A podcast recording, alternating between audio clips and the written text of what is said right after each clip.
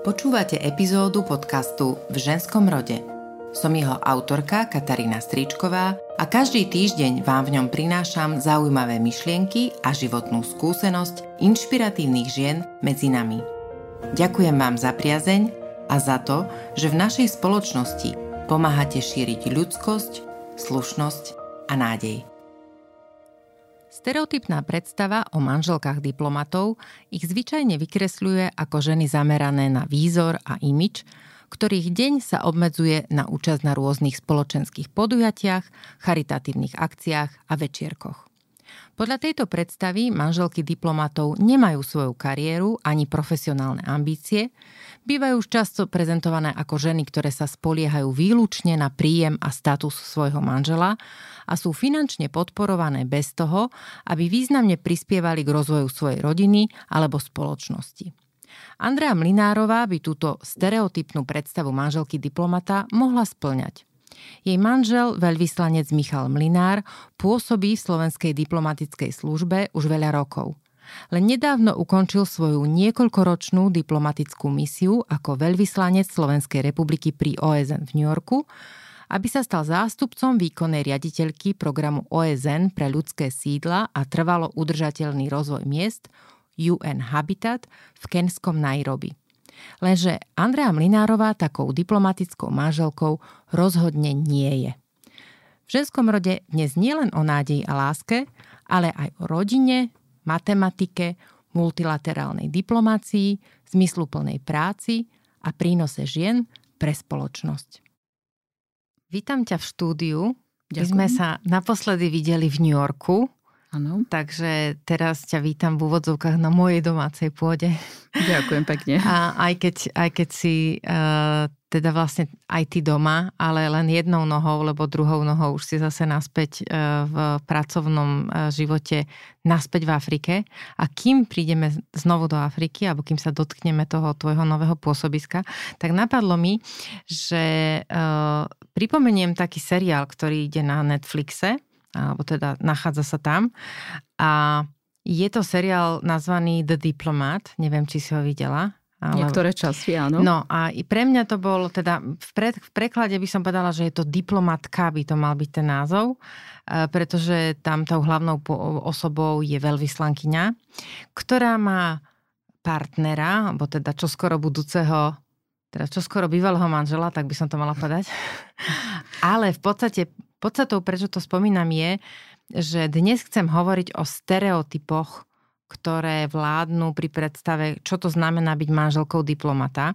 A tam ten seriál to ukazuje naopak, pretože tam je tým e, v úvodzovkách tou manželkou muž, čiže manžel. Veľmi nezvyčajné. No a ja teda, keď som rozmýšľala nad tým, čo budeme, o čom budeme spolu hovoriť, alebo ako by sme tento náš dnešný rozhovor mohli vyskladať, tak som vlastne veľmi rozmýšľala nad tým našim prvým stretnutím, kde, kde si mi rozprávala o, tom, čomu sa venuješ, ako učíš, hovorila si mi o matematike a ja už som vtedy si hovorila, že no tak Andrea, to je úplne, úplný opak toho, čo si ľudia myslia, že žena diplomata robí. Jej tie večierky a všaké čaje opiaté a rôzne koktejly a čo si na seba dnes oblečiem a kedy pôjdem ku kaderníkovi. Mala si aj ty nejakú stere, vlastnú stereotypnú predstavu o, o tom, že čo to znamená, aká je rola manželky diplomata? Tak v prvom rade musím povedať, že som nikdy neočakávala, že sa stane manželkou diplomata, pretože obidvaja, aj ja, aj môj manžel sme sa stretli ako učitelia v Poprade na strednej škole. A dokonca, keď som ho stretla tak som veľmi slabo rozprávala po anglicky, takmer skoro vôbec. A môj život v podstate spočíval v učení matematiky a chémie. A to všetko sa zlomilo až potom, ako môj manžel sa rozhodol, že vstúpi do štátnej služby, do diplomatickej služby. A vtedy som aj ja začala uvažovať o tom, že budem pomáhať v Slovensku v zahraničí a budem vlastne takou sprostredkovateľkou slovenskej kultúry, slovenskej reči. A, a bolo to dosť náročné na začiatku, musím povedať, lebo som sa musela vzdať možno troška aj tej svojej profesie a musel som sa viac orientovať na to, aby som naozaj prešla do tých služieb diplomatických, aj, nie, aj keď nie ako diplomatka, ale ako manželka diplomata, ktorá reprezentuje Slovensko v zahraničí po jeho boku. Čiže mala si nejakú predstavu, že čo ťa asi čaká? Vôbec, absolútne žiadnu predstavu. Ja som sa hlavne musela sústrediť na to, aby som sa naučila jazyk. Uh-huh. A ten jazyk bol základom toho, aby som naozaj sa dostala do tej spoločnosti, do ktorej teraz patrím. A ja som v podstate čakala celý život, že budem naozaj učiteľkou matematiky a neskôr z Popradu, keď sme prešli do Bratislavy, tak som očakávala, očakávala moju kariéru na, na Vysokej škole ekonomickej, kde som začala učiť ako asistentka a vôbec som nečakala to, že raz sa ocitnem v New Yorku alebo v Afrike ako manželka slovenského veľvyslanca pri Organizácii spojených národov. Keď si teda, keď hovoríš o tej angličtine, musím povedať, že mnohí ľudia, ktorí sa začnú učiť cudzí jazyk vo vyššom veku, teda v dospelosti a nie, e, nie v detstve, ako to je už dnes, je množstvo detí, ktoré e, rodičia, aj slovenskí rodičia učia viac po anglicky ako po slovensky a vedia skôr anglické pesničky ako, ako tradičné slovenské. Aká to bola pre teba výzva? Bolo to veľmi náročné? obrovská výzva, veľmi náročné, pretože ja som sa začala učiť po anglicky, keď som mala 33 rokov, takže dosť neskorom veku, ale pomáhalo mi to, že som sa učila priamo v tom prostredí anglicky hovoriacom, alebo teda v Amerike, v New Yorku. A bola som hodená rovno do vody, musím povedať. V tom zmysle, že môj manžel ako učiteľ angličtiny vedel, čo to znamená sa učiť angličtinu možno v takomto vyššom veku takže ma okamžite zapísal uh, na kurzy uh, angličtiny na college, priamo na vysokej škole v City University of New York, alebo teda Univerzity mesta New York. A bez toho, aby som vôbec poznala mesto New York, vôbec bez toho, aby som poznala jazyk, som musela cestovať, uh, používať metro, vedieť sa nejako zorientovať v tom najväčšom meste sveta, ako sa hovorí. A nie len ja sama, ale aj naše trojročné dieťa, naša trojročná dcera, ktorú som spolu so mnou nosila do tej istej college, do škôlky. Takže nie len, že som bola zodpovedná sama zo seba, ale som bola zodpovedná aj za to trojročné dieťa, aby sme nepoblúdili, aby sme sa dohovorili. A aj to ma prinútilo k tomu, aby som sa tú angličtinu veľmi rýchlo naučila. Keď hovoríš teda o trojročnej cére, lebo ja som, ja som vlastne chcela povedať, že či už teda ste mali vtedy obidve deti, to znamená, že teda mladšia sa narodila, uh, predpokladám, v Amerike. Áno. Aj to je asi veľká výzva, že teda to tak pozerám, že Poprad cez Bratislavu až do New Yorku, naozaj do obrovského mesta, mladá matka, dve, dve malé deti, angličtina na začiatku a vlastne profesia učiteľka matematiky. Ako si sa v tom orientovala a kedy vlastne začala eh, si začala rozmýšľať nad tým, že či sa vôbec vrátiš niekedy k svojej profesii pedagogičky? Tak ja som si bola na 100% istá, že ja v matematike budem pokračovať, že vo svojej profesii od začiatku, ako som vstúpila na pôdu New Yorku, že budem pokračovať a že chcem Fakt? učiť. To nikdy si nepochybovala, že, a, že to... Absolútne to som o tom nepochybovala, lebo matematika je môj život. To je jednoducho moja, ako sa po anglicky povie, my passion. Uh-huh. Takže vôbec e, ani na chvíľku som neuvažovala o tom, že by som zmenila svoju profesiu a že by som prestala učiť, lebo doteraz to učenie je naozaj môj hobby.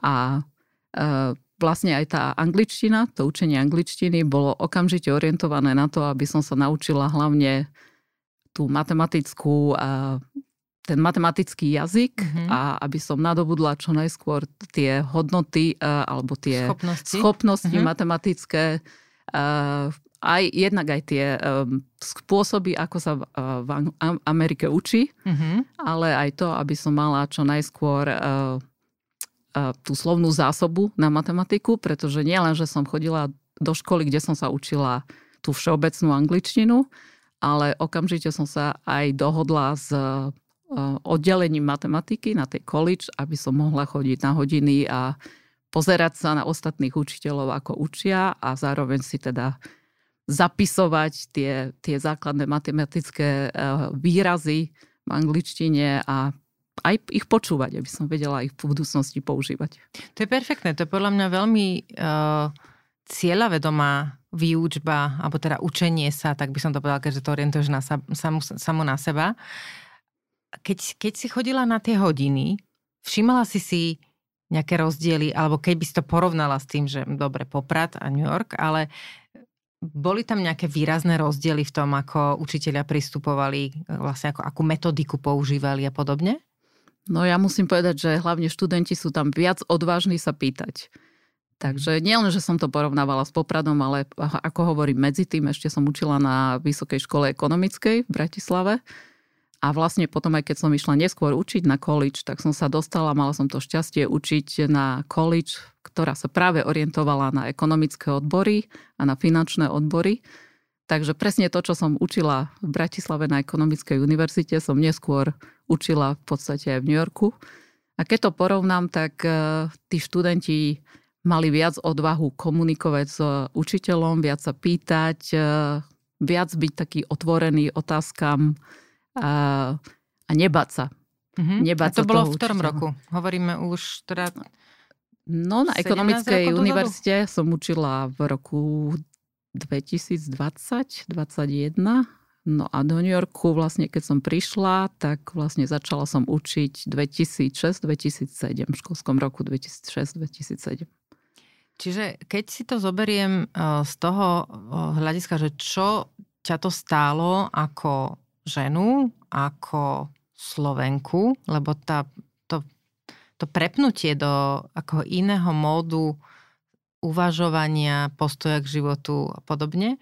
A plus navyše ako učiteľku, e, čo si tomu musela obetovať, tej zmene, a čo ti tá zmena priniesla?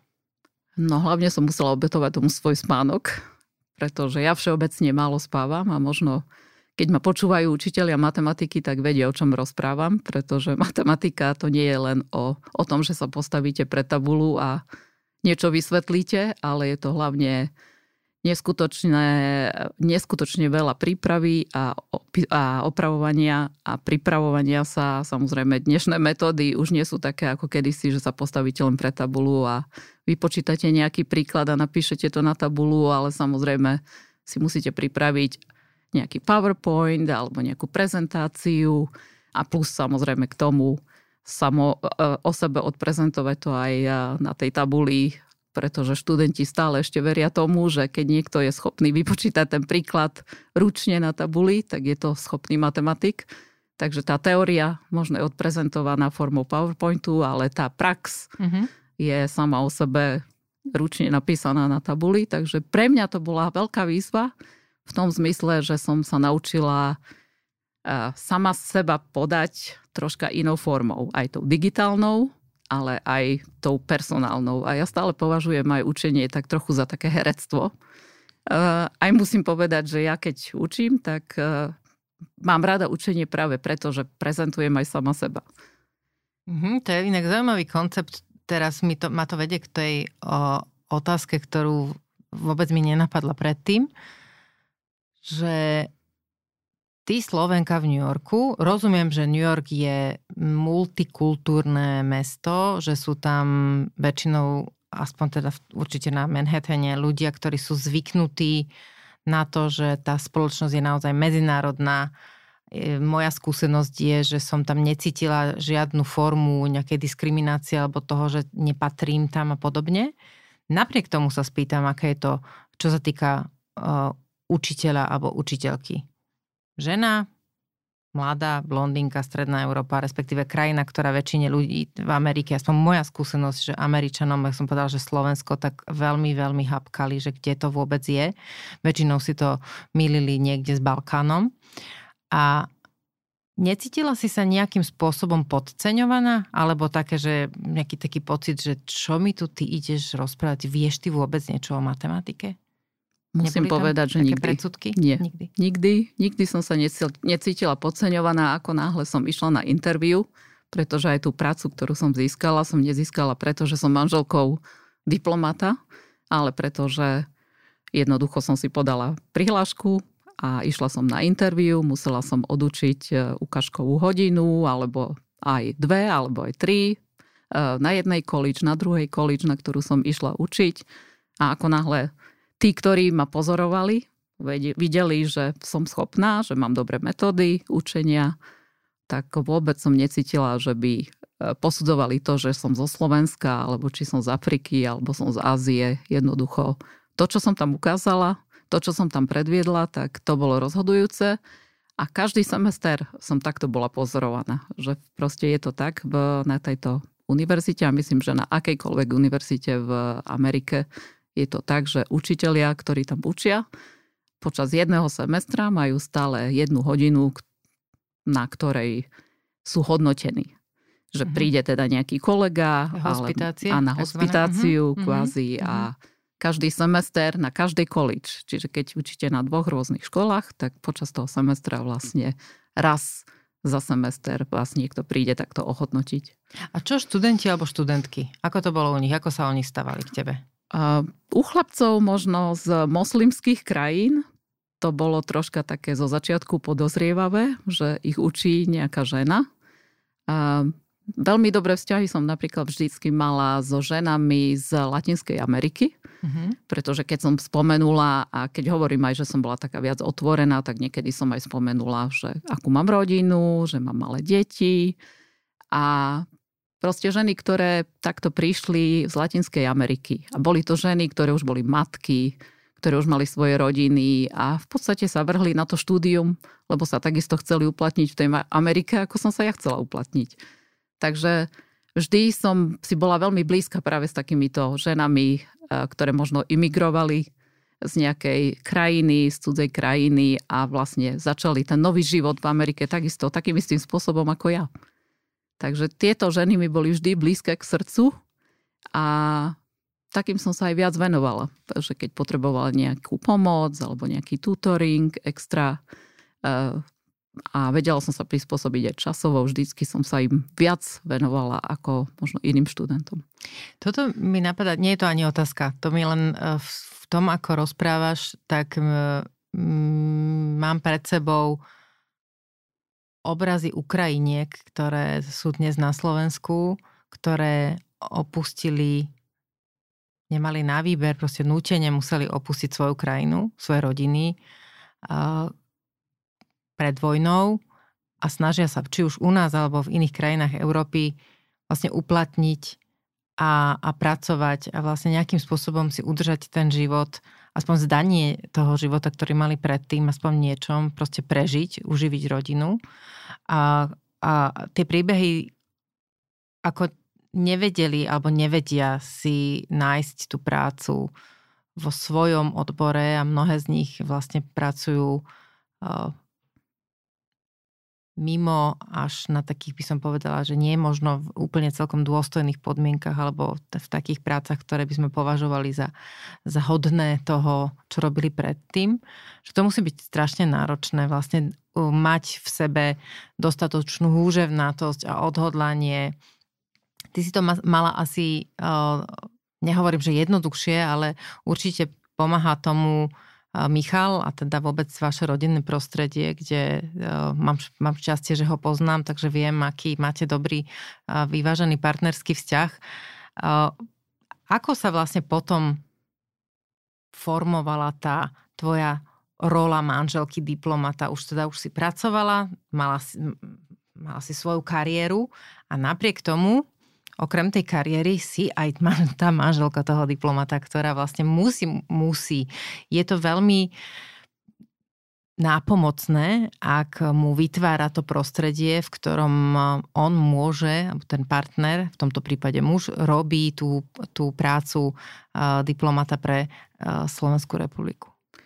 No ja som mala to šťastie, že ja som ma svojho manžela stretla ešte ako učiteľa. Takže ja som od prvej chvíle, ako on sa rozhodol, že zmení svoju kariéru, kariéru na diplomatickú, tak som ho v tom absolútne podporovala, lebo som vedela, že to je jeho smerovanie, že to je taká jeho srdcová záležitosť, že raz sa určite chce stať diplomatom a špičkovým diplomatom.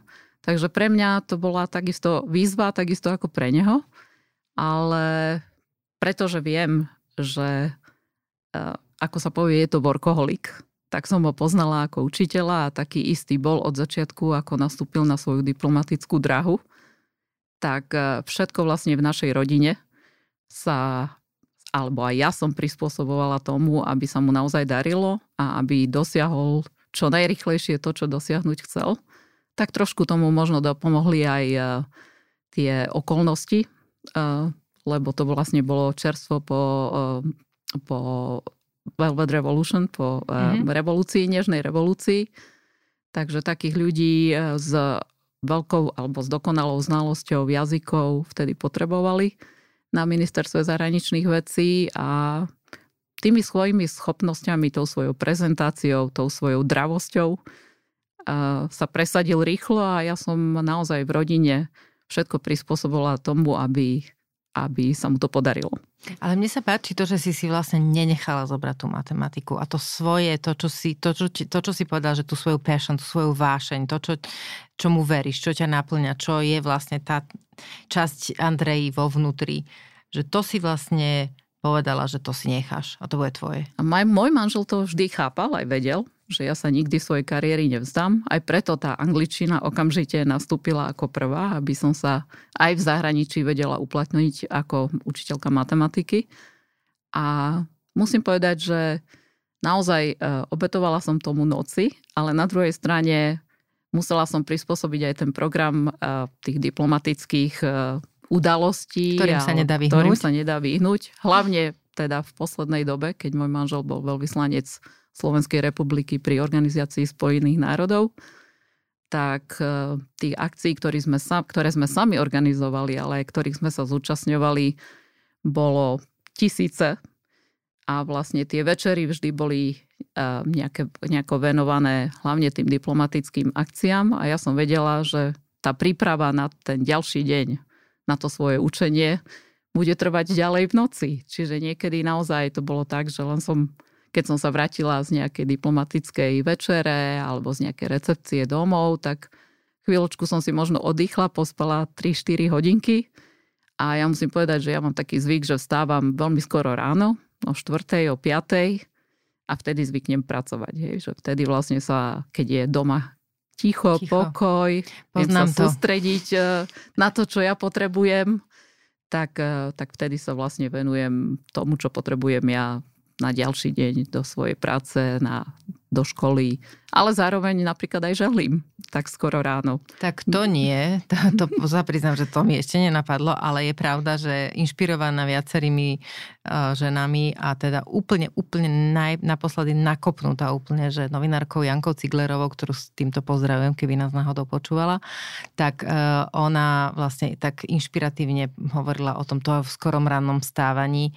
Ja som si povedala, že dobre, tak ja to vyskúšam, ak to tak funguje, lebo už mi nefungovalo to večerné pracovanie a naozaj mi to pomáha oveľa, oveľa viac. Áno, a mne k tomu dopomohol možno aj šport, lebo ja som vždy športovala a, a počas toho, ako som bola slobodná ešte, tak som sa veľmi venovala plávaniu a volejbalu a cyklistike. A vždy som bola zvyknutá ráno skoro vstávať, aby som to stihla možno ešte predtým, ako som išla do práce, alebo ja neviem, aj cez víkendy napríklad, keď som uh, vstávala veľmi zavčasu, mm-hmm. tak som viac toho stihla. A vždy to začalo ráno, ranným športom nejakým. Ranní ptáče, dal do skáče, hej. A napríklad aj v New Yorku som vstávala, išla som na bicykel okolo Central Parku a potom ďalej sa rozbehol deň.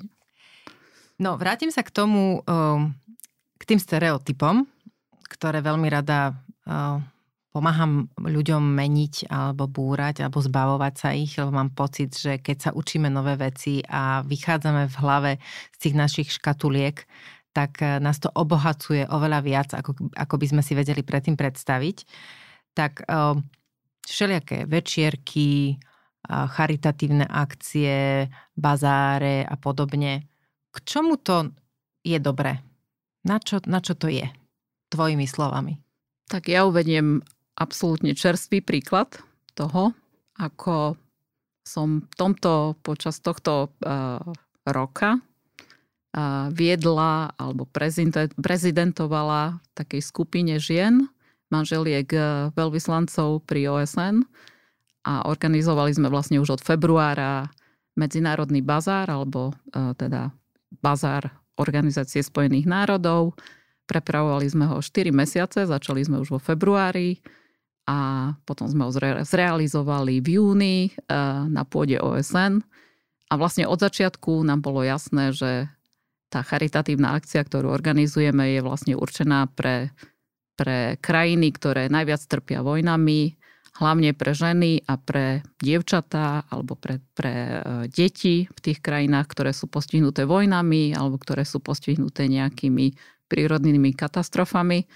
Takže konkrétne v našom prípade to bola tvrdá práca e, zorganizovať čo najviac misií pri OSN na to, aby nás podporili, aby prišli v ten deň, predávali svoje e, národné výrobky, suveníry, potraviny, e, aby tam odprezentovali svoju kultúru, ale zároveň aj sme snažili získať donorov priamo z mesta New York, alebo aj takých medzinárodných donorov, ktorí súviseli s tými misiami, ktoré sa zúčastnili medzinárodného bazáru. No a samotný ten bazár znamenal jeden obrovský veľký úspech. Len jeden deň na pôde OSN nám pomohol získať 70 tisíc dolárov, ktoré sme neskôr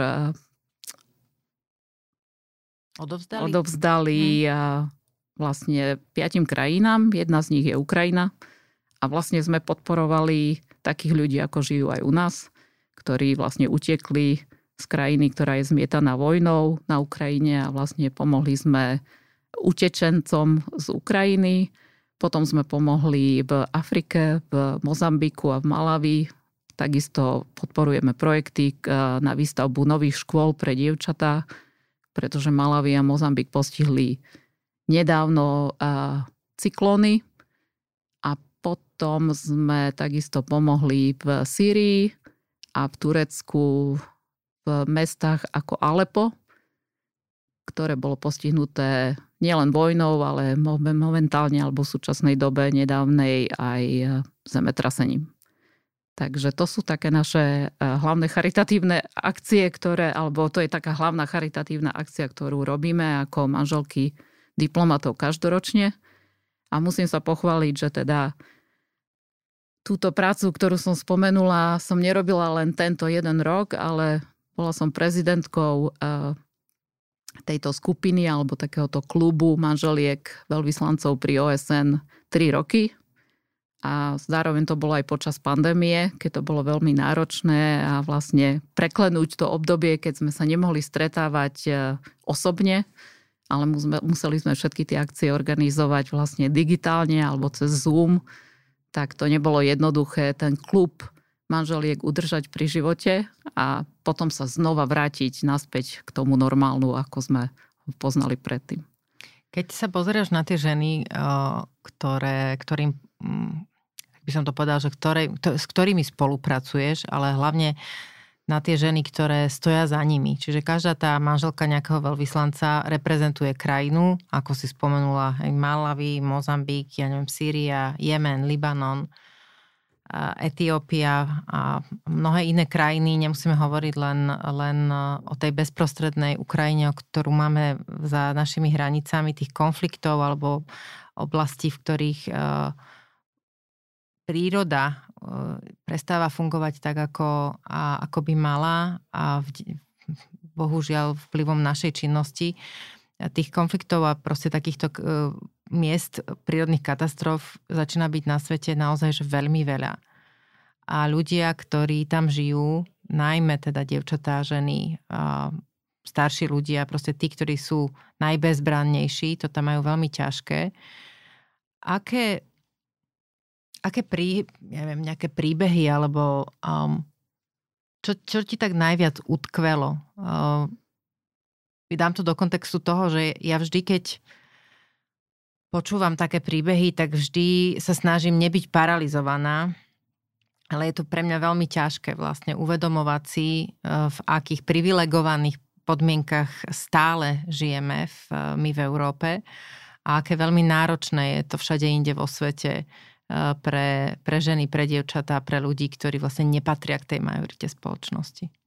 Áno, tak ja mám vždy rozhovory hlavne s manželkami afrických e, veľvyslancov pri OSN a tým, že sme aj my sami pôsobili v Afrike, tak ja sa ich vždy pýtam, čo je nové vo vašej krajine, ako to vyzerá s polnohospodárstvom, ako to vyzerá so školstvom, e, ako pomáhate dievčatám. Robia sa tam niektoré nekalé veci v tej vašej krajine, ktoré ovplyvňujú život e, hlavne dievčat. Ako je to so vzdelávaním dievčat. A musím sama povedať, že sama som na vlastnej koži si odskúšala život v Afrike a podporovala som, alebo aj sami sme podporovali e, mnohé projekty, ktoré Slovensko vlastne v Kenii, ale aj v okolitých krajinách, ako je Rwanda, Burundi, Uganda, podporujeme. Takže všetky som navštívila spolu so svojím manželom. Na mňa osobne ani som ďaleko nemusela chodiť vlastne z Nairobi, lebo v samotnom Nairobi sa nachádza najväčší slam v Afrike, v ktorom žije 1 milión ľudí. A v tomto slame som často navštevovala projekty, ktoré sme aj my sami podporovali, ale aj keď ma niekto zavolal vlastne z tej uh, našej diplomatickej komunity a poď povedal, že máme tu nejakú školu, ktorú podporujeme, alebo nejakú knižnicu, tak vždy som sa tam išla, nehovorím, že rada pozrieť, ale išla som sa pozrieť na to, ako tam reálne ľudia žijú a to si my ani nevieme predstaviť naozaj v našej spoločnosti. My môžeme byť šťastní, my môžeme ďakovať Bohu, že máme takú životnú úroveň, akú máme, pretože takto žiť nie je ľahké, hlavne pre ženy. Ženy to majú vždy najťažšie, prežiť e, jednak e, tie hygienické pomery, keď nemáte tečúcu vodu, keď nemáte e, odpad, keď si musíte priniesť drevo, aby ste si zakúrili, alebo keď chcete navariť, alebo proste keď nemáte škôlky, keď proste tie deti uh, lekára. nemajú lekára. Áno, presne tak. Keď si nemôžete dovoliť očkovanie keď e, napríklad vaše dieťa musí byť vyhodené na ulicu, pretože váš partner e, je to možno dieťa z prvého vzťahu alebo z prvého manželstva a to dieťa neznáša a to dieťa musí ísť na ulicu, lebo aj také som si zažila, ako sú napríklad e, deti, ktoré žijú na ulici v Nairobi a musia na to, aby zabudli, že im je zima, že sú hladné, že sú e, neobuté, tak musia fetovať lepidlo a proste prestravovať sa tak, že idú niekde na skladku odpadu a niečo si tam nájdu. Takže je to hrozné takéto niečo vidieť. A naozaj myslím si, že naši ľudia uh, žijú šťastne, aspoň teda väčšina našej spoločnosti žije šťastne. A už len to, že máme všetci to právo na vzdelanie. Že si môžeme dovoliť doniesť každé ráno dieťa do školy a že to dieťa v škole je bezpečné a že sa môže učiť, že sa môže vzdelávať bez toho, aby sme vôbec rozmýšľali nad tým, že za to musíme zaplatiť alebo že mu musíme kúpiť napríklad lavicu, lebo tak toto je v týchto krajinách napríklad ako v, v v subsaharskej Afrike, že proste keď chcete dieťa doniesť do školy, tak musíte mu kúpiť lavicu. Čiže nie iba učebnicu Áno, alebo presne tak, presne tak. Takže ja si myslím, že v Afrike žiť pre dievčatá je veľmi náročné a to ani nehovorím o krajinách, kde prebieha vojna alebo napríklad v takom Somalsku, kde ženy nemajú absolútne žiadne práva Možno sa teraz viac hovorí o Afganistane, ale ja keď to porovnám s Afrikou, tak sú mnohé krajiny, ako je Sudán, Južný Sudán, Somálsko, kde ženy absolútne nič neznamenajú a ktoré sa musia vlastne pretlkať tým životom tak, že si vlastne zachraňujú život. Že vlastne každý deň je pre nich e, boj o prežitie. Čiže nie je to o kvalite života, Presne ale tak. o živote samotnom. Áno. A už samotná napríklad tá hygiena pre ženu, aká je náročná, bez, bez vody Jasné. alebo bez hygienických pomôcok. Takže mm. to si u nás naozaj nevieme ani predstaviť.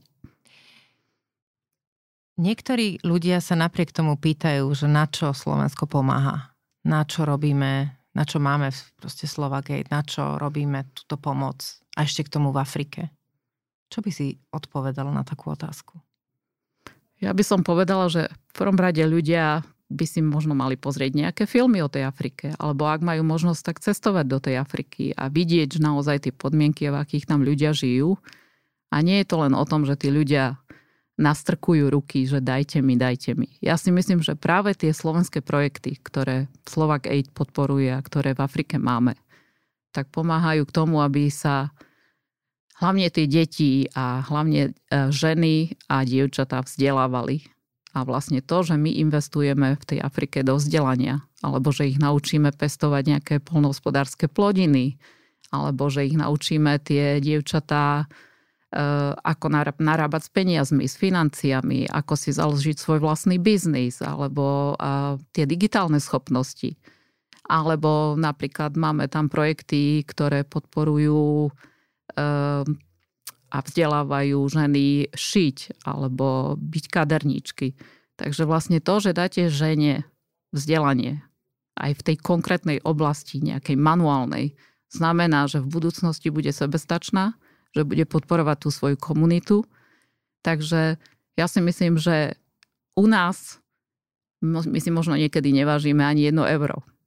Pre tie ženy v Afrike jedno euro alebo dve eurá znamenajú možno nejaký základný materiál preto, aby mohli rozbehnúť výrobu nejakého svojho projektu alebo nejakého krajčírstva. Takže ja si myslím, že naozaj má to zmysel a tie ženy v Afrike naozaj sú za to, za to vďačné a to, že získajú vzdelanie, tak to je základ tej lepšej komunity, toho lepšieho životného štandardu nielen pre nich, ale dajme tomu aj pre tú dedinku alebo pre tú ženskú komunitu v, tej nejakej, v tom nejakom slame. Čiže je to v podstate o tom, aby tí ľudia, ktorí na mieste sa cítia dobre, sú tam doma a vidia perspektívu, že vedia zaobstarať obživu pre svoje deti, pre svoju rodinu, nemajú dôvod utekať niekde inde a hľadať to šťastie povedzme v Európe alebo niekde inde.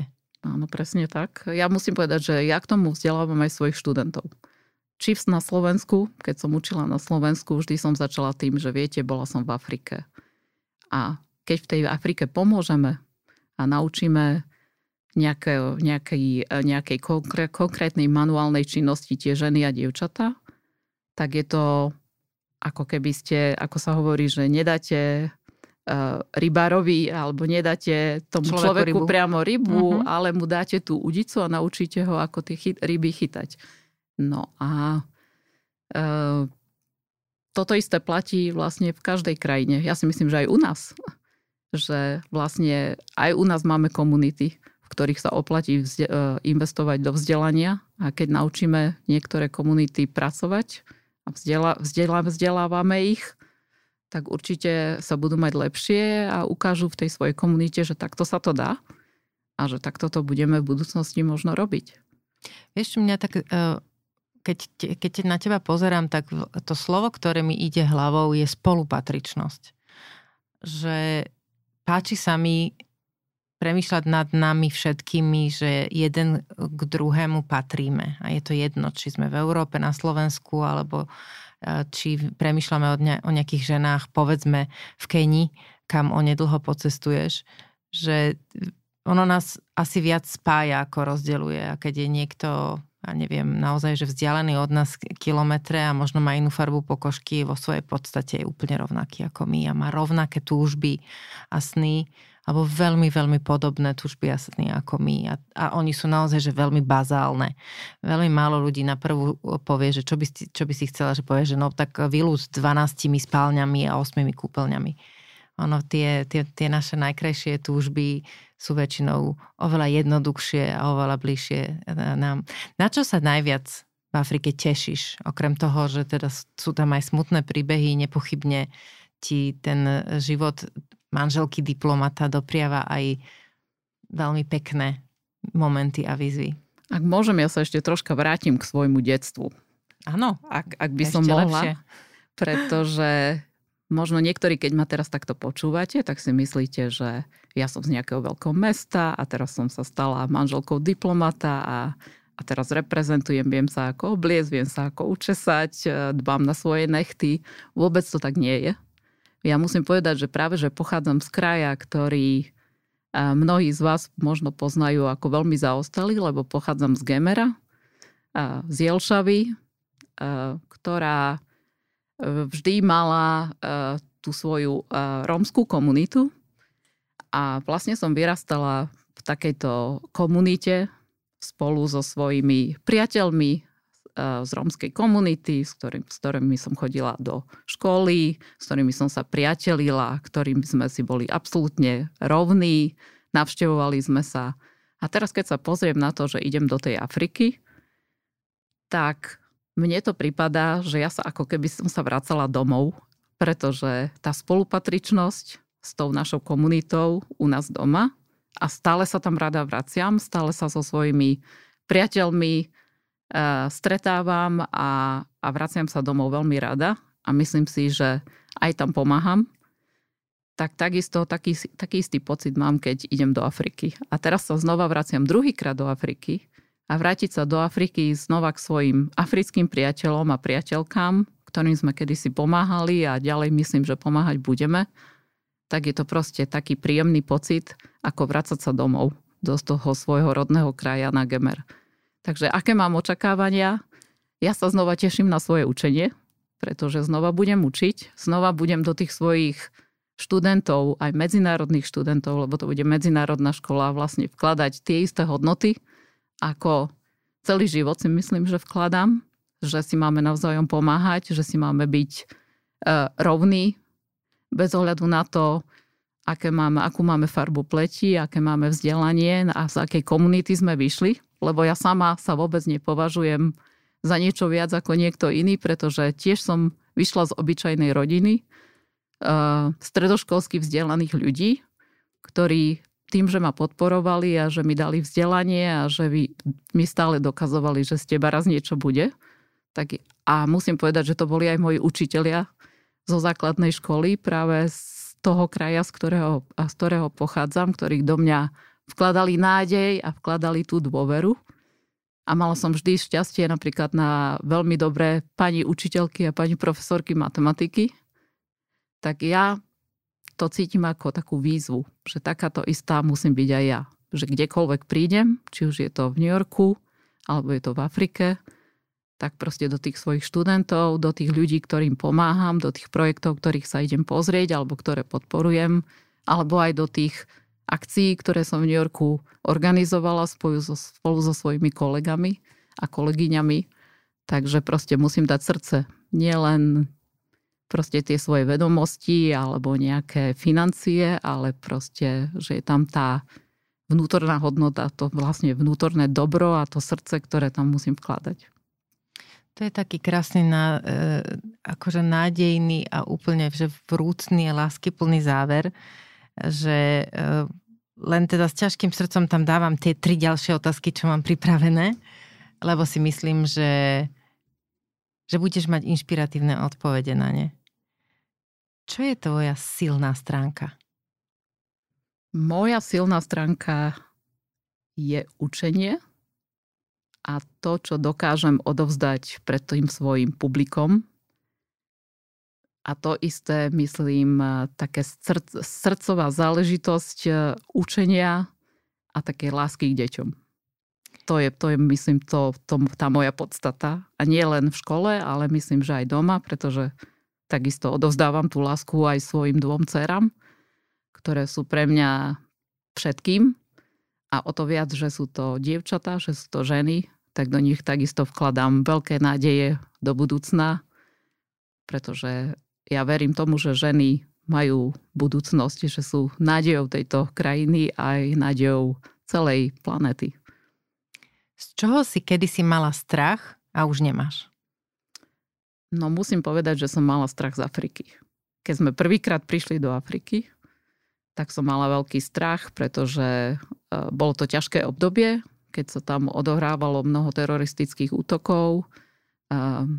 Vlastne v tej dobe tam operovala Al-Qaida, teroristická organizácia, ktorá vlastne útočila na, na, aj na školy, alebo aj na autobusové zastávky, autobusové stanice, na shopping molly, na obchodné centra.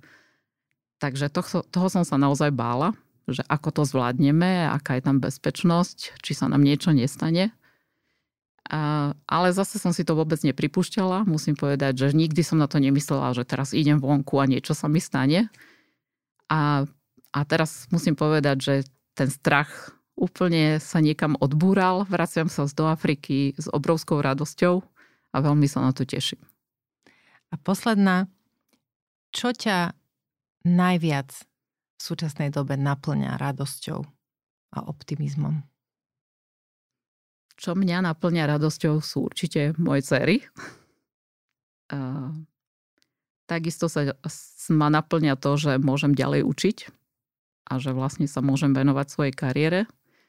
Ale aj to, že e, som dopomohla manželovi k takej pozícii, kde vlastne on môže ovplyvňovať to, čo možno, čo, ako, čo čaká našu planetu lebo vlastne z tej pozície, v ktorej on sa nachádza, tak vlastne on môže naozaj mnohé zmeniť. A keď rozprávame o tom, že aké je to ťažké v afrických krajinách, aj čo sa týka tej zmeny klímy, z tých všelijakých pohrôm, ktoré sa, ktoré sa vlastne dejú nielen v Afrike, ale už aj v samotnom New Yorku sme to nedávno zažili, keď prišli tie požiare a tie eh, z Kanady vlastne ten, ten, ten uh, zavial teda ten zlý vzduch až do New Yorku, takže sami to vidíme, že vlastne to, ako sa správame k našej planete, sa nás týka všetkých. A to som rada, že vlastne o tomto môžem možno aj ja rozhodovať ako učiteľka a že môžem vlastne budúce generácie vlastne pripraviť na to a ich nejako vyzvať k tomu, aby sa správali inak, možno ako sme sa správali my a nejak proste zmeniť ten chod tej našej planety k lepšiemu. Počúvali ste epizódu podcastu v ženskom rode. Nový diel vychádza každý týždeň v piatok v rámci podcastu Denník N podcasty. Jeho najstaršie diely nájdete v originálnom podcaste v ženskom rode – vo všetkých podcastových aplikáciách a v hudobnej knižnici Spotify. Rozhovory si môžete každý týždeň aj prečítať na webe Deníka N. Do počutia a dočítania o týždeň.